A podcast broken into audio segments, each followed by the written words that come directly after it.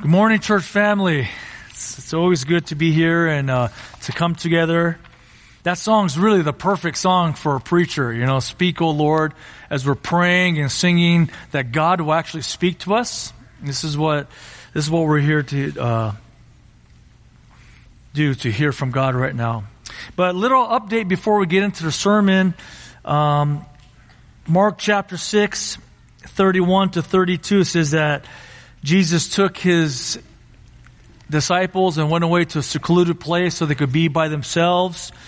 So we have a, a, pastor's visioning trip this week. So if you could pray for our pastors, we have a lot to pray about, a lot to think about as we would uh, uh, come together to how to best care for our church. We have been adjusting our staff and different roles and different functions. And so please pray for us. It's going to be a good time. We're not going to go very far. We'll just be down the freeway some, but uh, this will be a, pray that it'll be a good time for us to come together and uh, be unified as we care for the church.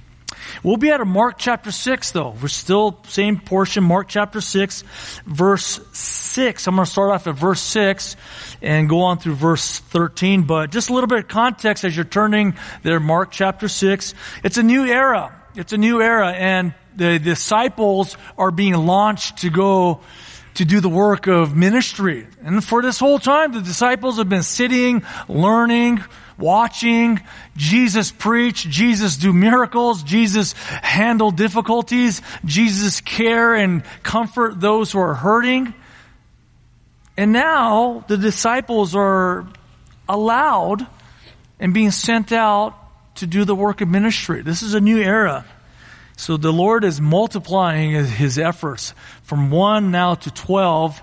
And so this is where we're at. So Mark chapter 6, uh, verse 6, I'm going to start off at verse 6 and read verse 13. So please rise if you're able to. I hope you have your Bible so you can follow along, not just in reading, but also in during the preaching. Mark chapter 6, verse 6, second half of verse 6. And he was going around the villages teaching. And he summoned the twelve and began to send them out in pairs and gave them authority over the unclean spirits. And he instructed them that they should take nothing for their journey except a mere staff. No bread, no bag, no money in their belt, but to wear sandals. And he added, do not put two, do not put on two tunics. And he said to them, wherever you enter a house, stay there until you leave town. Any place that does not receive you or listen to you as you go out from there, shake the dust off the soles of your feet for a testimony against them. Verse 12. They went out and preached that men should repent, and they were casting out many demons and were anointing with oil many sick people and healing them. Let's pray. Father, we thank you for this portion of scripture. Thank you for how you loved on the 12 disciples so well and how you encouraged them. I pray, Lord, that your spirit will allow me to preach with power, with compassion, Father, I pray, Lord, that your Spirit would allow our hearts to see your Son more clearly. Thank you, Father. In Jesus' name, amen. Amen. Please have a seat. The 12 have been invested into for maybe perhaps a year and a half, two years, and now they're being sent out. And as you could imagine, imagine if you're a missionary who's on the verge of being sent out. Okay, you've been planning and preparing and training, and all of a sudden, here's that day. And reality perhaps might be setting in for these disciples. I mean, they might start thinking, this is the first time we get to go out without, without the master. This is the first time he allows us to preach and teach. This is the first time we're going to heal people and cast out demons. This is clearly something new for us. We have, we don't have any experience in this. We don't know what to expect. And then the Lord, similar to what he told Jeremiah, says, gird up your loins, arise and speak what, you, what I tell you to speak. And in other words, the Lord is basically telling the disciples, be strong and courageous. This is why I sent you out here. And, and, and, in Jeremiah chapter 1, Brother Chris read verse 17, he talks about do not be dismayed, do not be fearful. Does that sound familiar? Uh, that's a theme throughout Joshua. Do not be fearful to be dismayed. Uh, King David tells Solomon, do not be fearful to be dismayed. Uh, Paul tells Timothy, do not be timid, do not be fearful. I mean, this is a theme throughout the scriptures, and this is the issue here. Fear is the enemy if you want to be an effective evangelist, if you want to be an effective disciple out in your mission field, in your particular mission field, I get it. None of us are these 12. I'm not one of these 12. And we may not be a pastor or sent out missionary, but we are on mission.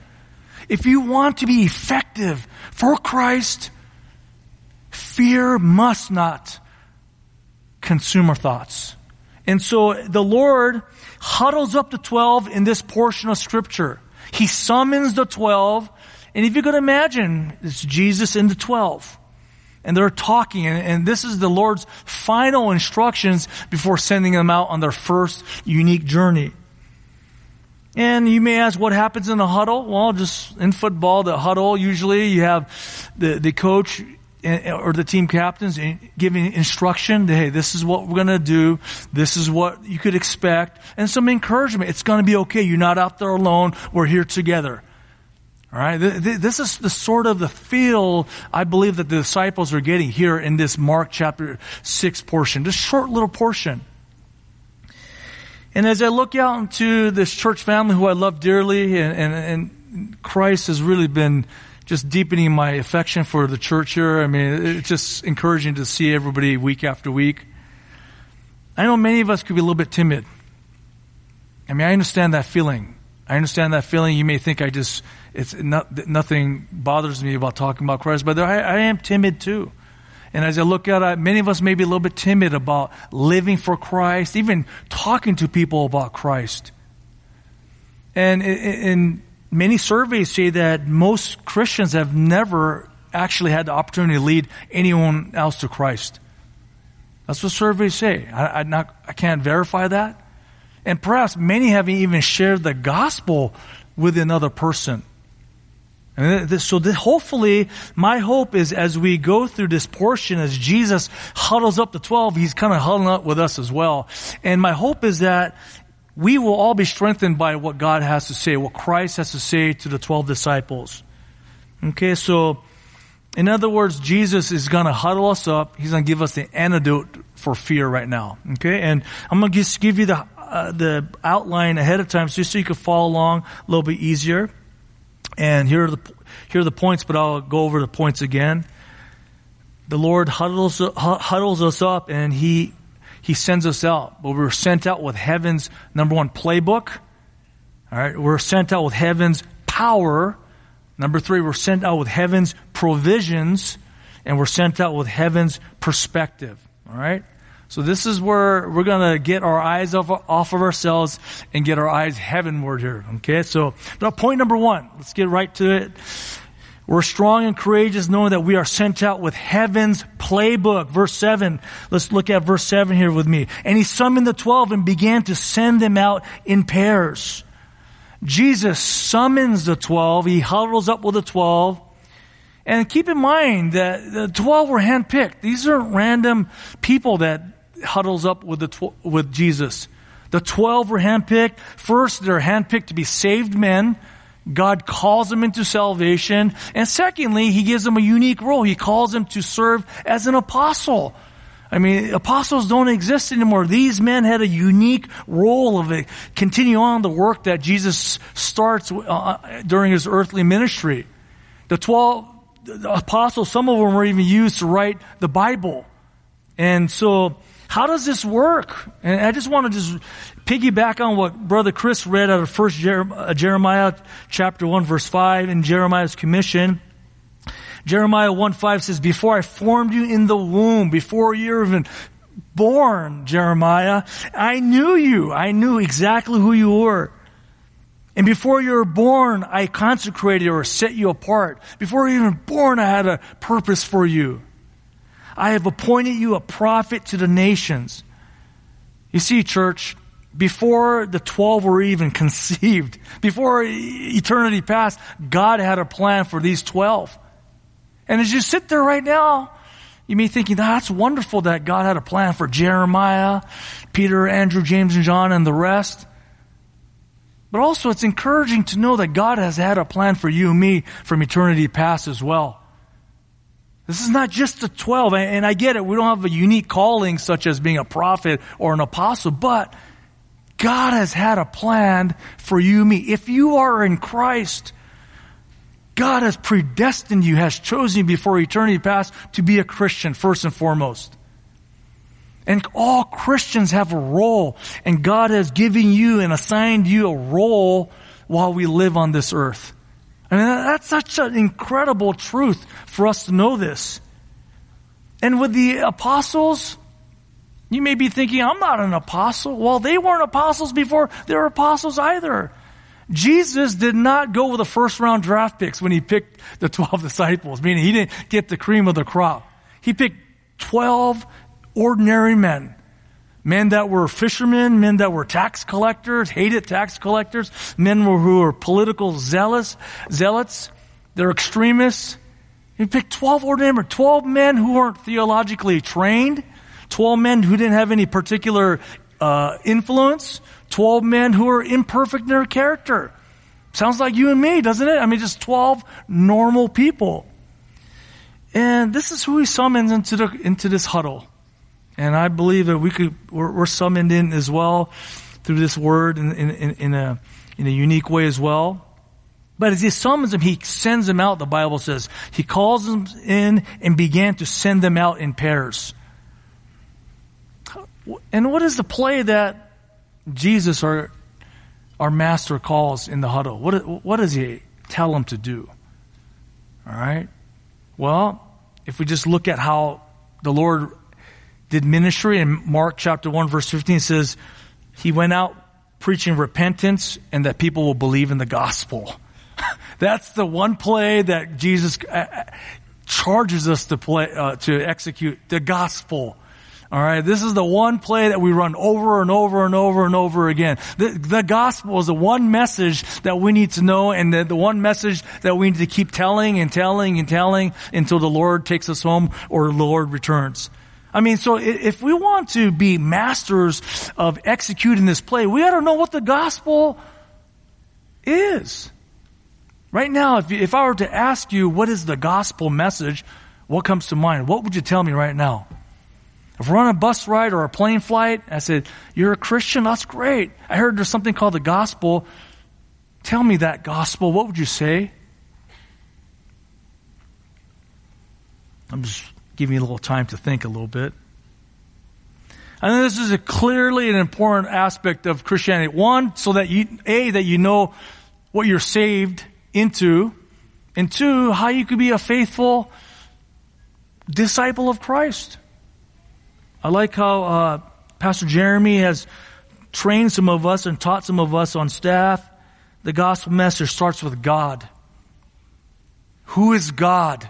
God is the creator, God is the Holy One, and He is the one who will judge all men someday. Starts with God, then goes to man. Who's man? Man is a created being. We are made in God's image, yet we've fallen, fall short of the glory of God. We've sinned. And sinners will be judged by God in eternal hell someday. Unforgiven sinners will be judged someday. But, number three, Christ, God, man, Christ, God himself took on human flesh, lived the perfect life, went to the cross, reconciles us to God by paying for the payment of sin on the cross, and he rose again. And then fourthly, response. God, man, Christ, and respond, response. Do you repent? Do you repent of your sins and turn to Christ as your Lord and Savior? The gospel. And if you do, genuinely do this, you will be saved and you are reconciled with God forever. God, man, Christ response. And I think that's something that we could remember. That's a kind of a format that helps us to kind of uh, uh, be ordered in, in, in how we would describe the gospel. So he sends them out with one play, the gospel. Run the gospel. Keep running it. Keep running it. Don't change the gospel. Don't get too cute. Just share the gospel. Tell people the gospel. That's what Jesus is saying. But not only that, he sends them out with a specific assignment. And this is what's super encouraging for all of us as we start off with Jeremiah. There's nothing random with the Lord's plans. There's absolutely nothing random with His plans. Everything is sovereignly designed by Him. And so I'm, just as a word of encouragement, as I look out to the congregation right now, perhaps you're a guest. We welcome you. We're glad that you're here. But we've all been given specific ministry assignments. I see nurses. I see stay at home moms. I see engineers. I see retirees. I see students. I see grandparents. I see parents. I mean, there's all kinds of different roles that God has given us. I mean, I could keep going as I look out into the congregation. But isn't that encouraging that wherever you are at, this is exactly where God wants you. Perhaps you're not happy where, where you're at. Maybe. That could be true. We've all been in difficult places, but, but for now, this is exactly where you're supposed to be. Parents, as, as you are thinking through what is my child, my adult child going to do for the rest of his or her life? Be encouraged. God knows what he's supposed to do. God has chosen what he's supposed to do. He just doesn't know it yet what he's going to do. Right? Be encouraged. Perhaps you're in college or perhaps you're like a high schooler going on to college. I, people have been pounding you. What do you want to do? What do you want to say? I don't know. You're thinking, well, God knows. Be encouraged. Seek his kingdom, seek after Christ, and all these things will be added to you. Just keep being faithful to Christ. He'll make it clear to you someday. Some of us have had career changes later on in life. We understand that things change, but God knows exactly what's going to happen. And, and that, I find that uh, as a particular encouragement for all of us. Wherever you're at, that's exactly where you're supposed to be. So in the meantime, even if you're not happy where, where you're at, be faithful. Be faithful in running and executing the plan. What are you supposed to do while you're there? You're supposed to advance the gospel message. That's the play that we're called to run. Tell more people about Christ. Live out your lives where people could see the gospel in you. This is what you're called to do. And so, I think just another word about it. I was with a men's uh, breakfast yesterday and speaking to a, a, group of men from a different church and, uh, you know, just I brought up for whatever I brought up. It came to my mind that um, you know a lot of people have left California. I, am not sure how many of us here have thought about leaving to Idaho or or uh, Texas or or, or uh, where's the other, Florida or Tennessee, right? I mean, people have left because man, California's so crazy. Well, is that an accident? No. California, our beloved state, is the way it is because God has ordained it to be. This is not a random thing. It's not, it's not a particular governor or anyone else that's responsible for, for this. I just think to myself, what I exhorted the men was, what a special time to be in California, if being a Christian, for such a time as this. And so, I guess as the, as, as the disciples were sent out all throughout Galilee, specific towns, specific places, they had special circumstances they had to deal with. And it was all ordained by Christ. And let's not be surprised if, if our situation is difficult. And as we go through ministry, it gets harder. As Pastor Ron, I was sat on his missions class today and he talked about how they're suffering in missions. I mean, no wonder. Of course, the world and enemy would be in opposition to you if you're out there trying to advance the gospel. Of course, whether on a vocational level or even just on a day to day level, how you live your life. Expect things to be difficult. The disciples knew this, that they were sent out on difficult, on a difficult journey here. Okay, let's move on here. We talked about heaven's playbook. Now we're strong and courageous, knowing that we are sent out with heaven's power. Not just God's plan and playbook, but God's power as well. So as you can see right here verse 7, And he gave them authority over the unclean spirits. Verse 13 says that they're healing sick people. Christ gave the disciples authority over demons, gave them authority over spirits, uh, unclean spirits, uh, gave them authority over sickness. This word authority is exousia, which could be also translated power. And so the right to do something is the authority, the ability to do something talks about its power. The, Christ gave them the power over these things. And why did the 12 receive this power? As you think about it, why did Jesus Christ give these apostles the power over demons and illness? Why did he do this? Think through this now. Why did he do this? In this era, there was no Bible. New Testament to speak of. There's Old Testament written already. During this era, there's all kinds of people walking the earth, uh, claiming to know the truth. There are all kinds of people claiming to be the Messiah. How else would people differentiate if this person is speaking to me the truth? In other words, uh, they receive power and authority from heaven so that people can affirm that they're heaven's agents. This is exactly right, to verify or authenticate their message. John 3, 2 says, Nicodemus comes to Jesus in the middle, middle night and goes, Rabbi, we know you're from God because no one else could do these signs. I mean, Nicodemus understood this. In, in 2 Corinthians 12, 12, Paul defends his apostleship by saying the signs of a true apostle were performed among you with all perseverance by signs and wonders and miracles. So Christ equips the disciples with power over demons and illness to authenticate that they are from heaven, they're speaking heaven's message. Today, we don't have this ability. I don't have this ability. God still does miracles. Certainly we should pray for healing. We should pray for people. God can and still does miracles, but I don't have the gift of healing. But what I have is even more obvious is the Bible. Whenever a person teaches you the Bible and is rightly taught, you know you just heard from God.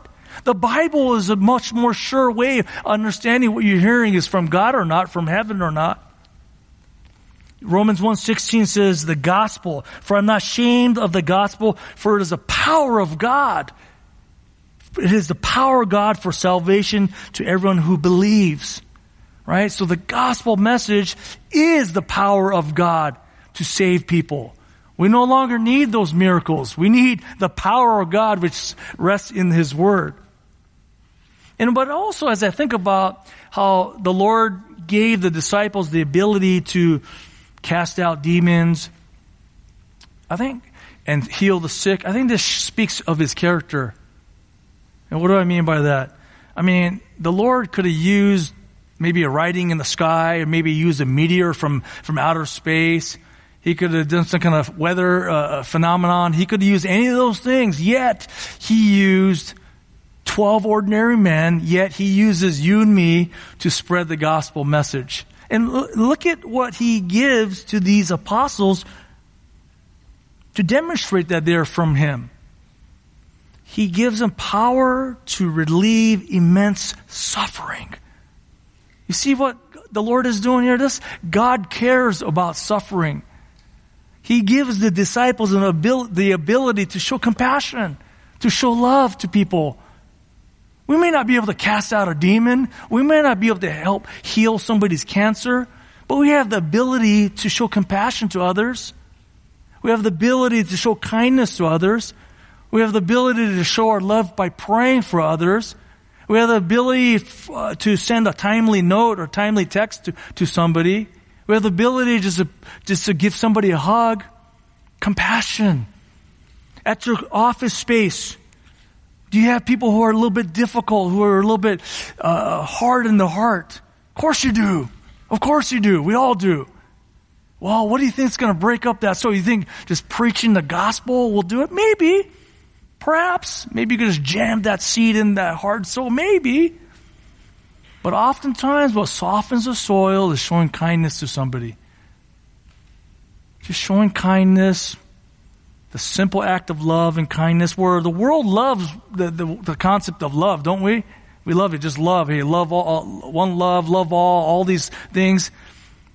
But that ain't it. You need to show compassion, and the, really why you're showing compassion, do you have an ulterior motive? Of course we do. We want to plant the gospel message, because that is the greatest way to show the greatest love. Michael Barrow, one of my uh, uh, coaches that I coached with up in Seattle, he used to say to us, he's a great godly man, and I love him. He, said, they don't care how much you know until they know how much you care, right? Isn't that so true? I mean, parents, think about it. This is the reason why you go on those family vacations, right? To build relationship with your children.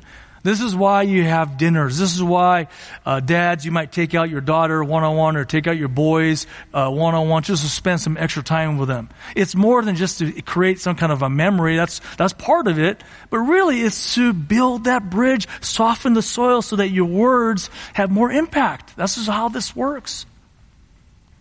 I mean, think about it. Let's turn back time on how you came to Christ. Think through now, how did you, as your senior, if you're a Christian, come to Jesus Christ? Think about it now. How did you come to Christ? Was it a stranger that led you to Christ? Maybe it was a, a evangelist, you know, maybe you went to some kind of a crusade and and perhaps it could happen that way, but I bet you most of us would say it's someone that we knew. A parent, mom, dad, classmate, sibling, so, a coworker, a teammate, someone that you knew led you to Christ. You had a relationship with them. You trusted what they had to say. And as I think about it, for the youth, you're, uh, you're, you're kind of in an interesting phase of your life here. And if you are in Christ and you're a high schooler or even a junior high schooler, think about the needs that are there in the school. Maybe you could, perhaps you could befriend someone who needs a friend. Perhaps someone who's, maybe even our youth group seems a little bit out of it, or someone's brand new. Maybe you're that one to kind of reach out and show some compassion and to say, hey, join us. Maybe God will use you that way. Perhaps uh, you're, you work at the hospital. How do you share Christ in that environment? How, how have you shared Christ with that environment? Perhaps this might help. Yeah, I have some thoughts on that. Is, you know, I've shared with people, people have different needs. If we're on the mission field, we'll be handing out a bowl of rice. But it better not stop there. In football, p- football people have football needs. Football coaches wanted to get better. Players wanted to get better. This is what we did. And as a coach, just, I wanted to meet their needs. Yet, it didn't stop there. If you're working at the hospital, are you, are you serving your people well? Are you serving your patients well? Are you serving your doctors well? Are you serving the administrator well? Are you building that relationship? Are you showing that compassion so that you're able to preach Christ? Think through this in your own life now. Whatever your environment calls for, people have different needs, different pressing issues that you could feed into and, and care into so that it doesn't end there, so that you could preach Christ. Paul says, I do all things for the sake of the gospel. I do all things for the sake of the gospel. He did everything for the ability and opportunity to promote the gospel and to minister the gospel. Let's move on to the third point here. We learned about heaven's playbook. We go, we're sent out with heaven's playbook, heaven's plan. We're sent out with heaven's power. Now we can be strong and courageous knowing that we're sent out with heaven's provisions. Provisions. This is critical that we understand this. Verse 8, 9, let me read this for us. And he instructed them, the 12, that they should take nothing for their journey except a mere staff. No bread, no bag, no money in their belt but to wear sandals. And he added, do not put on two tunics. Why did the Lord call them to go bare minimum on, on what to take on the road? Why? I, I think I have some thoughts here. Number one, and this is minimize distractions. I mean, the more stuff that you have, I mean, we understand this, right? P- young parents, you know, you got young children, you got a lot of stuff. There's a lot of things you got to worry about, a lot of things you got to pack. I mean, the more stuff that you have, the more distracted you ha- you are. I remember Pastor Terry preaching a few weeks ago. He said, more money, more problems, right? I mean, that's kind of how it works. The more stuff that you have, the more properties, more stocks that you have to uh, worry about, more relationships you have to manage, more uh, things, a car, you got two or three cars, the more cars you have to take care of, the more things you're worried about. And the more you're focused on these things, the more dis- distracted you are from the mission. So Lord, I, I believe it's kind of the principle here is, is minimize the things that you don't need to take. I will provide for you. Heaven will provide for you. Go out there and be supremely focused on the mission. A distracted soldier is an ineffective soldier. Right? We understand this. We cannot be distracted.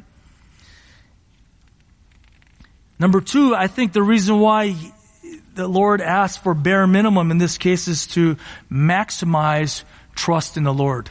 Minimize distractions, maximize trust in the Lord. I mean, keep in mind, uh, this is the first mission for the 12. This is not the only mission. This is not, this is game one. Okay, this is the first game that they get to go out and, and the 12 are still being trained. I remember my mind was drawn to perhaps lessons that the Lord may have taught them over the years right? I think of Matthew 6, where he says, the birds don't have to worry about what to eat. He says to the, to the people, the, the, the fields are clothed with lilies. They're clothed more amazingly than Solomon was. Does not your father care about you more than these? Right? I mean, I think about these sermons that these disciples may have sat under and perhaps the Lord is pressing down on those truths. How much do you believe these things? And in Matthew 6:33, the Lord would say, "But seek first his kingdom and his righteousness, and all these things will be added to you." So right there, what is the Lord doing there? Is the Lord saying, don't plan? Is the Lord saying, do not have any uh, thought on how to prepare? I don't think so. I just think specifically for this mission, he was saying, hey, hey, you've been taught, you got everything you need, go. Don't say I have to take care of my fishing business first. Don't say I have to take care of my schooling first. Just go. And and, and how, how would he provide? Well, verse 10 says this, and he said to them, wherever you enter a house, stay there until you leave town. If you find a house that's worthy, Lydia in uh, Acts 16 says, if you found my house to be faithful, if you find faithful people who want to partner with you, stay with them. I'll provide you through the brotherhood and sisterhood. And look what it, look what is interesting. Let's, let's just think very practically about what happened with the disciples. They have the ability to cast out demons. They have the ability to heal sick people. And then in Matthew 10 8, he says this heal the sick, raise the dead, cleanse the lepers, cast out demons, freely receive, freely give. What is the Lord saying there out of Matthew 10? In other words, Jesus is saying, don't charge people for these miracles. I mean, think how significant this is. We've got all kinds of false teachers out there that charge people for healings when they can't even heal. They prey on those who are suffering. Or the Lord was telling the disciples, don't even get it mixed up with these people while you're doing these things. Don't even have a, a, a seed be planted in their minds that you're only doing this for the money or for the funding. So as we minister Christ, we need to be so focused on the mission that we're not worried about these things, how to earn money, how to earn income in this way. Just go out there.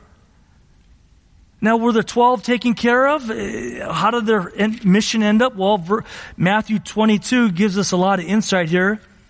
You turn to Matthew 22? This is a very interesting portion that gives sheds light on this whole uh, th- these instructions that Christ gives us. Matthew 20, uh, Luke 22, 35 says this.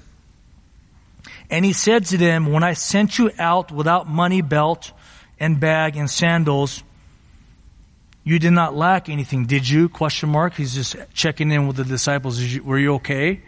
what, does, what did they say? They said, no, nothing. We were fine. So the Lord provided for them. But look what it says in verse 36.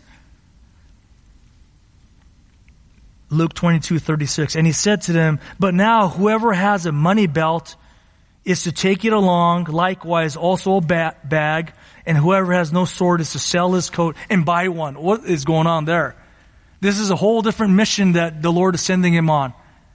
Different instructions. So you may be thinking, okay, Pastor Rocky, are you saying I am called to take a vow of poverty?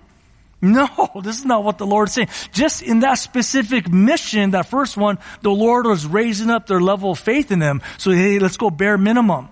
In this other mission that he sends them on, he goes, by the way, take money with you this time. By the way, if you don't have a sword, if you don't have a gun, sell your stuff and get a handgun or a sword so you can protect yourself because it's going to be dangerous.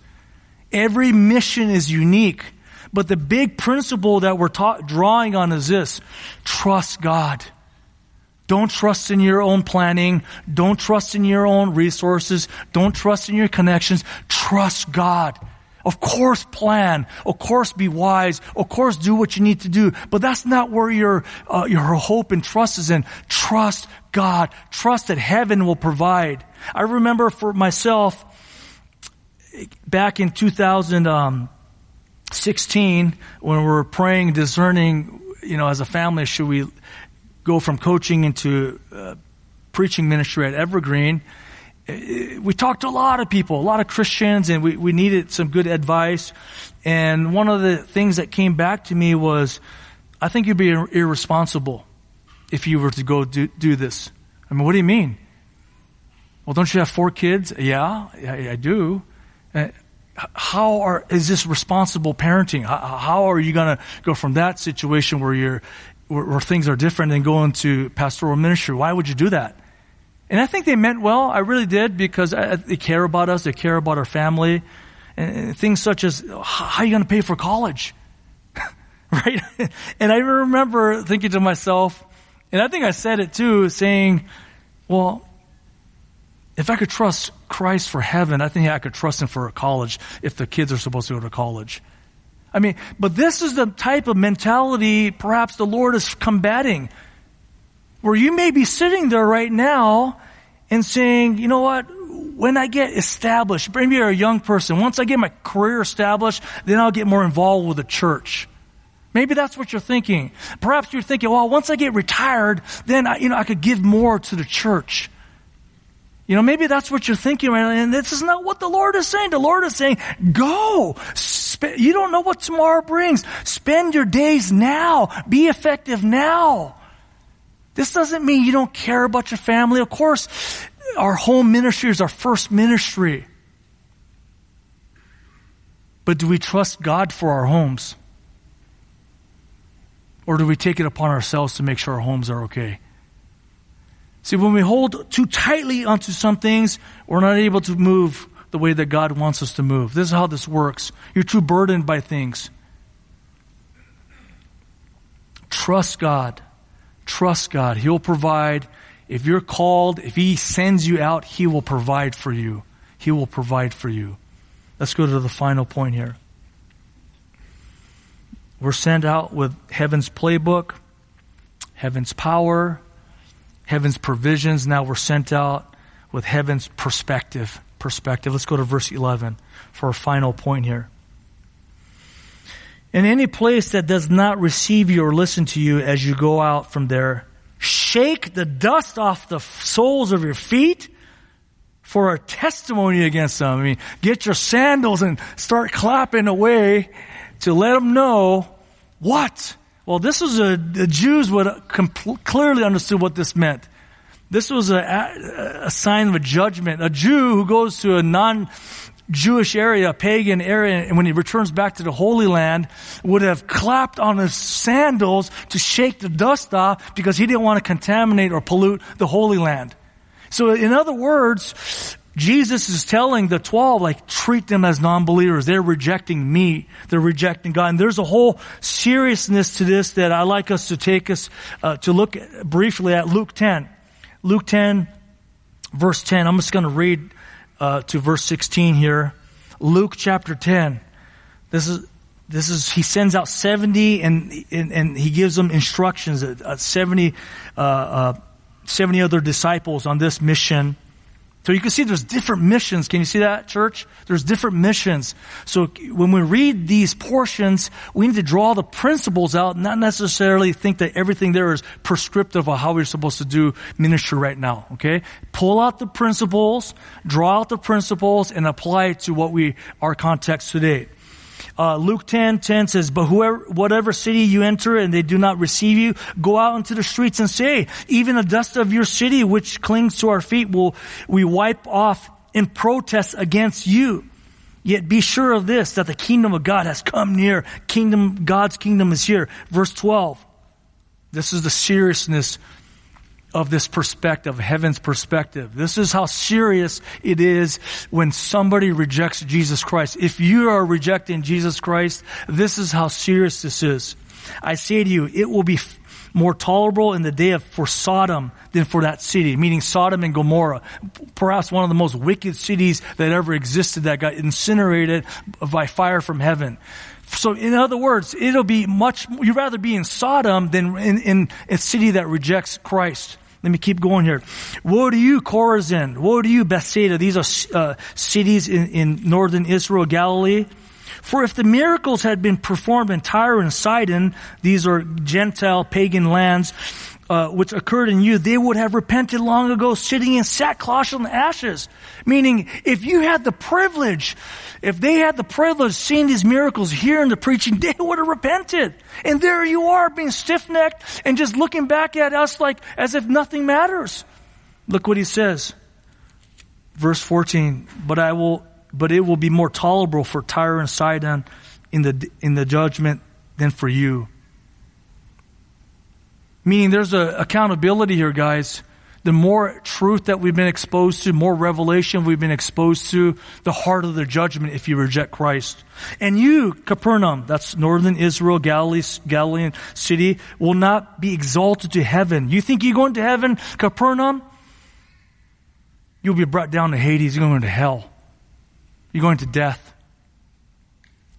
And this is the seriousness of heaven's perspective about people who reject Christ. But here's a word of encouragement for the disciples and for us. Verse 16 of Luke 10. The one who listens to you listens to me. Meaning, if they accept what you say, they're really accepting me. Here's the encouragement as well. And the one who rejects you rejects me. They're not rejecting you, disciple. They're not re- rejecting you, brother or sister. They're rejecting Christ. And who rejects me rejects the one who sent me. And if you reject Christ, you reject God Himself. And just a word of application as we go to our conclusion is this. It's supposed to be hard. Evangelism is supposed to be hard. Jesus says, broad is the road that lead to destruction and many are on that road. Wide is the gate that leads to destruction and many go through that gate. Narrow is the road that leads to eternal life and few go through that path. So the Lord is trying to give perspective to the disciples. There's, most of them are going to reject you. This is how this works. Many are called, few are saved. This is what the Lord says. And this is not to be necessarily taken personally because they're really rejecting Christ. They're not rejecting you. This is all this was designed was to make sure that the disciples had a heavenly perspective. Getting their eyes off of the earth and getting their eyes into heaven. And look what they did. Verse 12 and 13 gives us a summary of how they did in conclusion. How did it go for the 12? Well, let's take a look. I'm back to Mark 6. They, the 12, went out and preached that men should repent. Praise God. They were faithful to execute the, the play. Verse 13, and they were casting out many demons and were anointing with oil many sick people and healing them. Praise God. They are showing compassion and ministering to the people. Now the key right here is this. The apostles have been faithful Church fathers have been faithful. 2,000 years later, Evergreen Baptist Church of San Gabriel Valley exists. The baton has been, been passed year after year, generation after generation to where we're at right now. And so they've been found faithful. And, and look what happens in Mark chapter 6, verse 30. The apostles gathered together with Jesus. This is after their mission. Their first mission is done, and they have a debriefing session. All right? They get together. And they reported to him all that they had done and taught. There will be a day of accountability with the Lord. The disciples knew this, and we should know this too. We will be held accountable to how faithful we've been to minister the gospel as wherever God has sent us to go. So this is a sobering day of reckoning that, that's coming. And in the end, do we not want to hear, well done, good and faithful servant? Well done, good and faithful slave? Because the Lord says, Many will say to me, Lord, Lord. But he goes, I don't know you. But the Lord makes it very clear that he will judge every act, every thought, every opportunity that was uh, afforded. Were we faithful in ministering the gospel? Let's pray. Father, we thank you for this time to talk about your great huddle with the 12. Lord, I thank you for how gracious you are to us and how you love us so much. Lord, it was more than about getting a task done. Lord, you're training and equipping and encouraging the disciples. We thank you for this. So, Father, I pray uh, that you will prepare our hearts for communion, prepare our hearts to come to the table with right hearts, Lord. So thank you, Father. In Jesus' name, amen. Today is the Communion Sunday. We have the Lord's table set up. And for, this is for those who are in the family of God. Meaning you're a Christian, meaning you are a disciple, you're a follower of Christ, meaning you have repented of your sins and trusted Jesus Christ to be your Lord and Savior, meaning that you are, have given your life to Him, that He is the Lord of your life. And if you are in that in, in, our, in the family of God, we welcome you. Please come. Even if you're not part of Evergreen Church, please come. But before you come, the Lord in 1 Corinthians 11 says to take communion in a worthy manner. 1 Corinthians 11, let me just take time to read it for us. Verse 27 says this, therefore whoever eats the bread or drinks the cup of the Lord in an unworthy manner shall be guilty of the blood, the body and the blood of the Lord. But a man must examine himself, and in so doing he is to eat of the bread and drink of the cup. Meaning you need to examine yourself. Is there any, A, are you a Christian? B, as a follower of Christ, are you harboring any sin? Is there some kind of sin that you need to repent of before, to the Lord before coming to the Lord's table in a worthy manner? Let me keep reading. Verse 29. For he who eats and drinks, eats and drinks judgment to himself, if he does not judge the body rightly. For this reason, many among you are asleep, are weak and sick, and number asleep. What, what Paul is saying here is this. You could be, you could face judgment if you don't take communion in a worthy manner meaning in, in the days of Corinth, people have gotten sick. People are even dying because they're taking communion in an unworthy manner. They're disrespecting the communion table. They're coming to the communion table in a flippant manner, in an indifferent manner. This is a special time before the Lord and with one another. So, if you are in Christ, please come. Parents, just a word of encouragement. If you're not sure about your children, have them wait. Have them wait. Communion and taking communion has no bearing upon your salvation. All right, this is an opportunity for us to come together, affirm to the Lord and to one another that we believe in Jesus Christ as our Lord and Savior. So, to help us come to the table in a worthy manner, I'm going to pray right now. I'm going to lead us in a prayer of confession. I want to pray for some general corporate things. And there's going to be some time of silence for us to pray to God right now.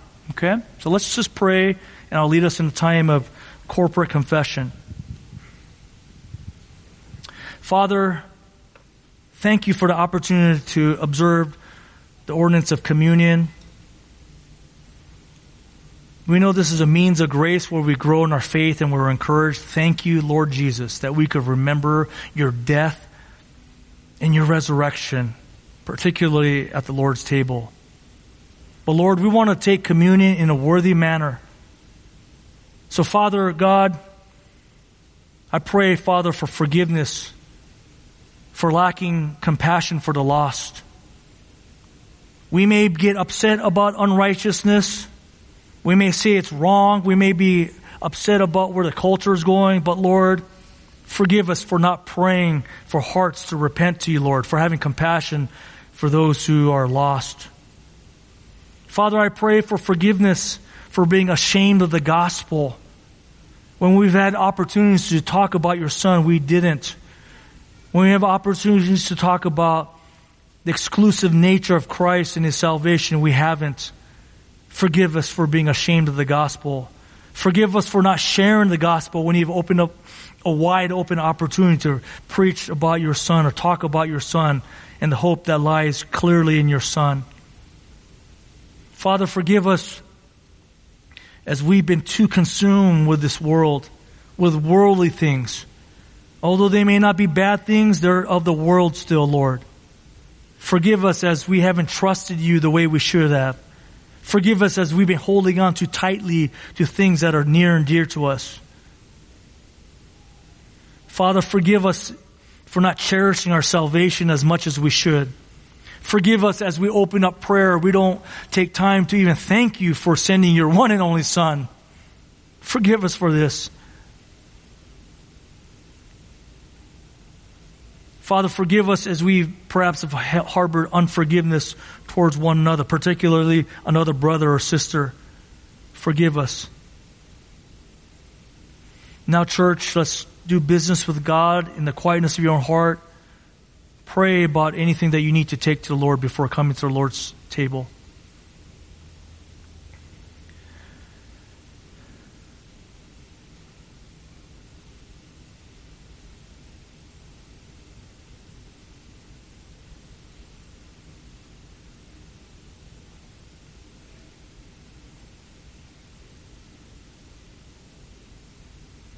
Father, prepare our hearts to receive communion now.